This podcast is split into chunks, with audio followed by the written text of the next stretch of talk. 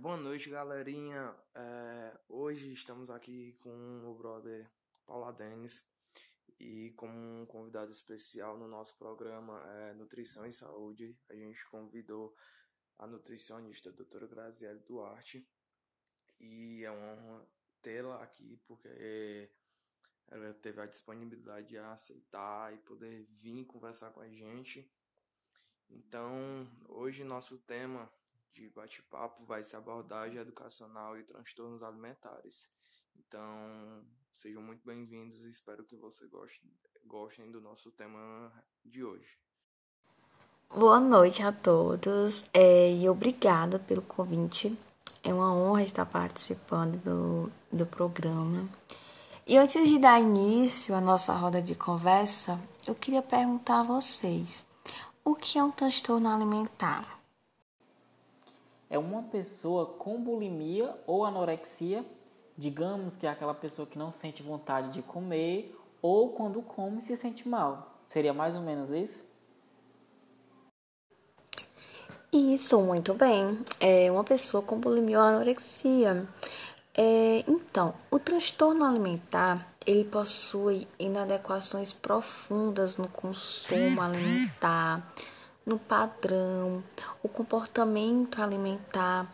Mas, Graziele, o que seria esse padrão? Então, normalmente vemos muito padrões de belezas, daquele corpo perfeito, aquela pessoa magra, não é mesmo? E as pessoas, elas tendem a querer ter esse corpo perfeito, né?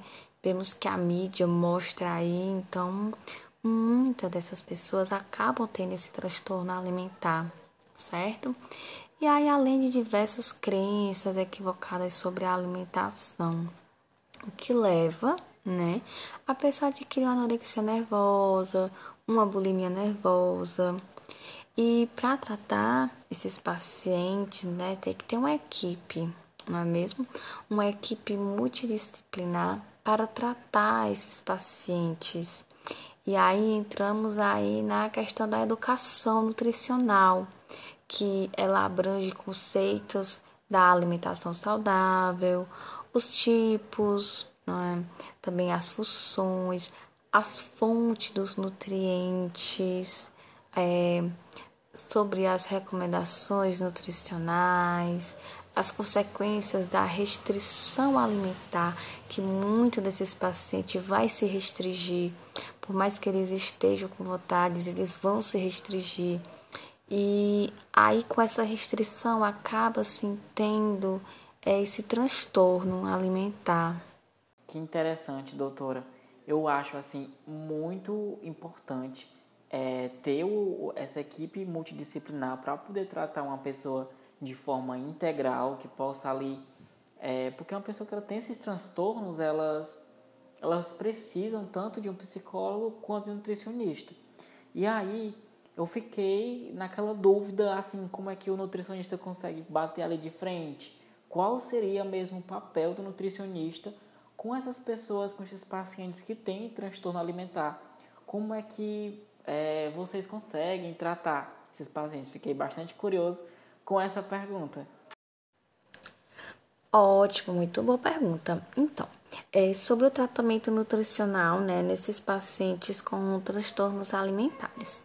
Então, ele é dividido em duas etapas. Temos a educacional e a experimental. Como seria a educacional? Então, na educacional, deve-se conduzir uma detalhada anamnese acerca dos hábitos alimentares do paciente. E também devemos perguntar sobre o histórico da doença. E é de imensa importância avaliar as medidas do paciente. Quais seriam as medidas, né? O peso, a altura, a relação que o paciente tem com os alimentos, as restrições alimentares, as crenças nutricionais que o paciente tem. E...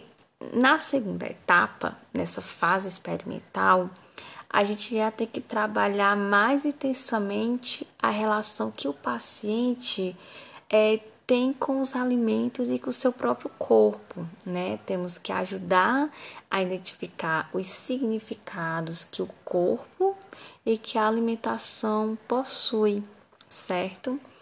E um dos princípios do tratamento nutricional é, nesse transtorno alimentar, nós utilizamos o uso do diário alimentar.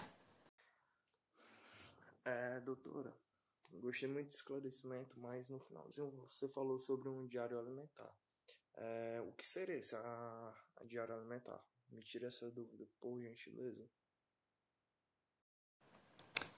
Pronto, o que seria, né, o diário alimentar? Então, o diário alimentar, ele é um instrumento de automonitoração do paciente. Mas como? Então, o paciente, ele vai registrar os alimentos que ele consumir, as quantidades, também os horários, os locais que ele estará fazendo essas refeições, a ocorrência de compulsões, se ele está tendo a companhia durante as refeições, se ele está acompanhado com algum familiar, com algum amigo. Ele também irá anotar os sentimentos associados em forma de uma nota para o quanto de fome ele estava sentindo antes dele fazer essa refeição, certo? E esse registro ele faz com que o paciente ele vá adquirindo uma maior consciência sobre os diversos aspectos da sua doença, certo? E aí ele vai acabar exercendo a disciplina e tendo um controle.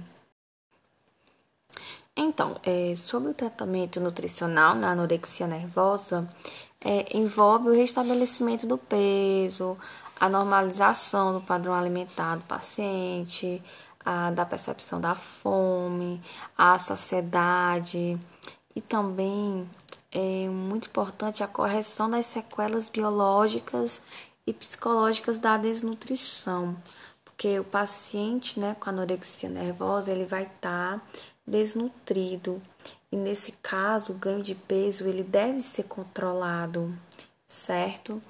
E aí, essa síndrome ela é caracterizada por anormalidades dos fluidos e dos eletrólitos, principalmente dos fósforos, né? E aí, nesse caso, pode levar a complicações cardiológicas, neurológicas, hematológicas, até mesmo a uma morte súbita. Portanto, nesse caso, né, deve ter uma alimentação muito cautelosa, com monitoração dos eletrólitos. E com relação, né, à bulimia nervosa, como seria, né, o tratamento? Então, no tratamento da bulimia nervosa, os objetivos da terapia nutricional são diminuir as compulsões, minimizar as restrições alimentares, estabelecer um padrão regular de refeições, certo?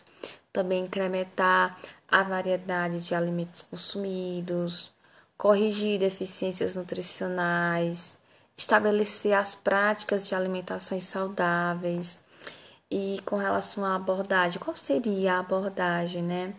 Então, a abordagem ela pode ser dividida em algum ponto-chave, como a educação sobre a bulimia nervosa, as suas consequências, falar sobre a alimentação, sobre a nutrição, redução da preocupação com o peso, porque o paciente com a bulimia nervosa vai estar com aquela preocupação com o peso, se vai estar emagrecendo, se vai estar engordando.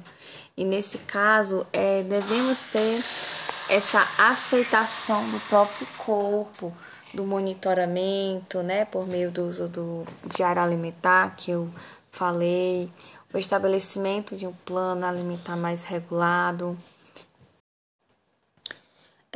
Para concluirmos, né, a nossa roda de conversa, o tratamento nutricional ele deve visar a promoção de hábitos alimentares saudáveis, como também a cessação de comportamentos inadequados, como a restrição, a compulsão, a purgação. E também devemos a melhora na relação do paciente com o alimento e com seu próprio corpo, certo? É por isso que eu até mencionei antes sobre a equipe multidisciplinar, porque o paciente com transtornos alimentares, tanto com anorexia quanto com a bulimia, eles precisam também ter uma ajuda de um psicólogo, certo? E mais estudos acerca desse efeito nutricional no tratamento são necessários, assim como a inclusão de variáveis nutricionais nessas pesquisas, como a adequação nutricional, a frequência de refeições e diversas manifestações do comportamento alimentar. Me surgiu aqui uma dúvida. Eu sei que a gente está aqui falando de modo geral sobre a anorexia, sobre a bulimia, mas também existem aqueles casos, principalmente de pessoas que já estão assim um nível bastante elevado, que são pessoas que não conseguem assim comer de jeito nenhum, que são aquelas pessoas que eu conheço pessoas assim da rotina do dia a dia, familiares que têm esse problema de não conseguir aceitar seu corpo, de ou se come algo, chega até colocar para fora, é algo assim muito que a gente estranha, mas que eu acho que o nutricionista tem um papel assim bastante promissor nesse processo. E aí me vem essa dúvida, como que o nutricionista consegue tratar tanto uma bulimia nervosa quanto a anorexia nervosa, que é esses casos mais complexos? Primeiramente, vou agradecer à doutora Grazi por ter aceitado o nosso convite desse bate-papo incrível que tivemos hoje sobre esse tema maravilhoso. Tirou nossas dúvidas e provavelmente de diversas outras pessoas que eu acho que não estavam por dentro de certas coisas. Então, obrigado por ter aceitado o nosso convite e amei esse diálogo, as informações que você teve e a disponibilidade para você oferecer todo esse conhecimento que a gente teve hoje diante do tema abordado. Então, muitíssimo obrigado. Eu que agradeço imensamente, pela oportunidade, pelo convite.